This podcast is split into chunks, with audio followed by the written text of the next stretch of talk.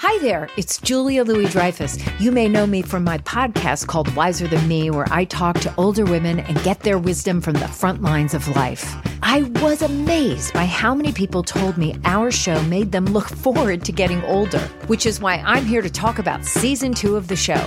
Sally Field, Billie Jean King, Beverly Johnson, Ina Garten, Bonnie Raitt, just to name a few. All hail old women. Wiser Than Me season two is out now from Lemonada Media. This is Merriam Webster's Word of the Day podcast for Saturday, June 27th. Brought to you by the new Merriam Webster's Advanced Learners English Dictionary, designed for students and teachers of English as a second language. Learn more at learnersdictionary.com. The word of the day for June 27th is roman à clef, spelled as it would be in French, in three words roman, R O M A N, A, which is the letter A with a grave accent rising to the left, and clef, C L E F. Roman à clef is a noun that means a novel in which real persons or actual events figure under disguise.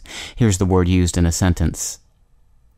Critics quickly identified the ex press secretary's new novel as a roman à clef, with characters closely resembling figures from the current presidential administration.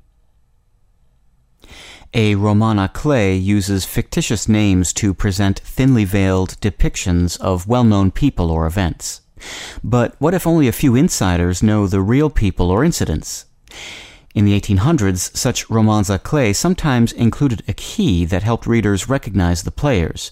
The key was a list matching fictional characters with their real life counterparts. These keys made roman à clef an apt term for such works. The phrase in French, roman à clef, means novel with a key. Nowadays, there are no published keys in a roman à clef, merely veiled or sometimes blatant references that connect fact with fiction.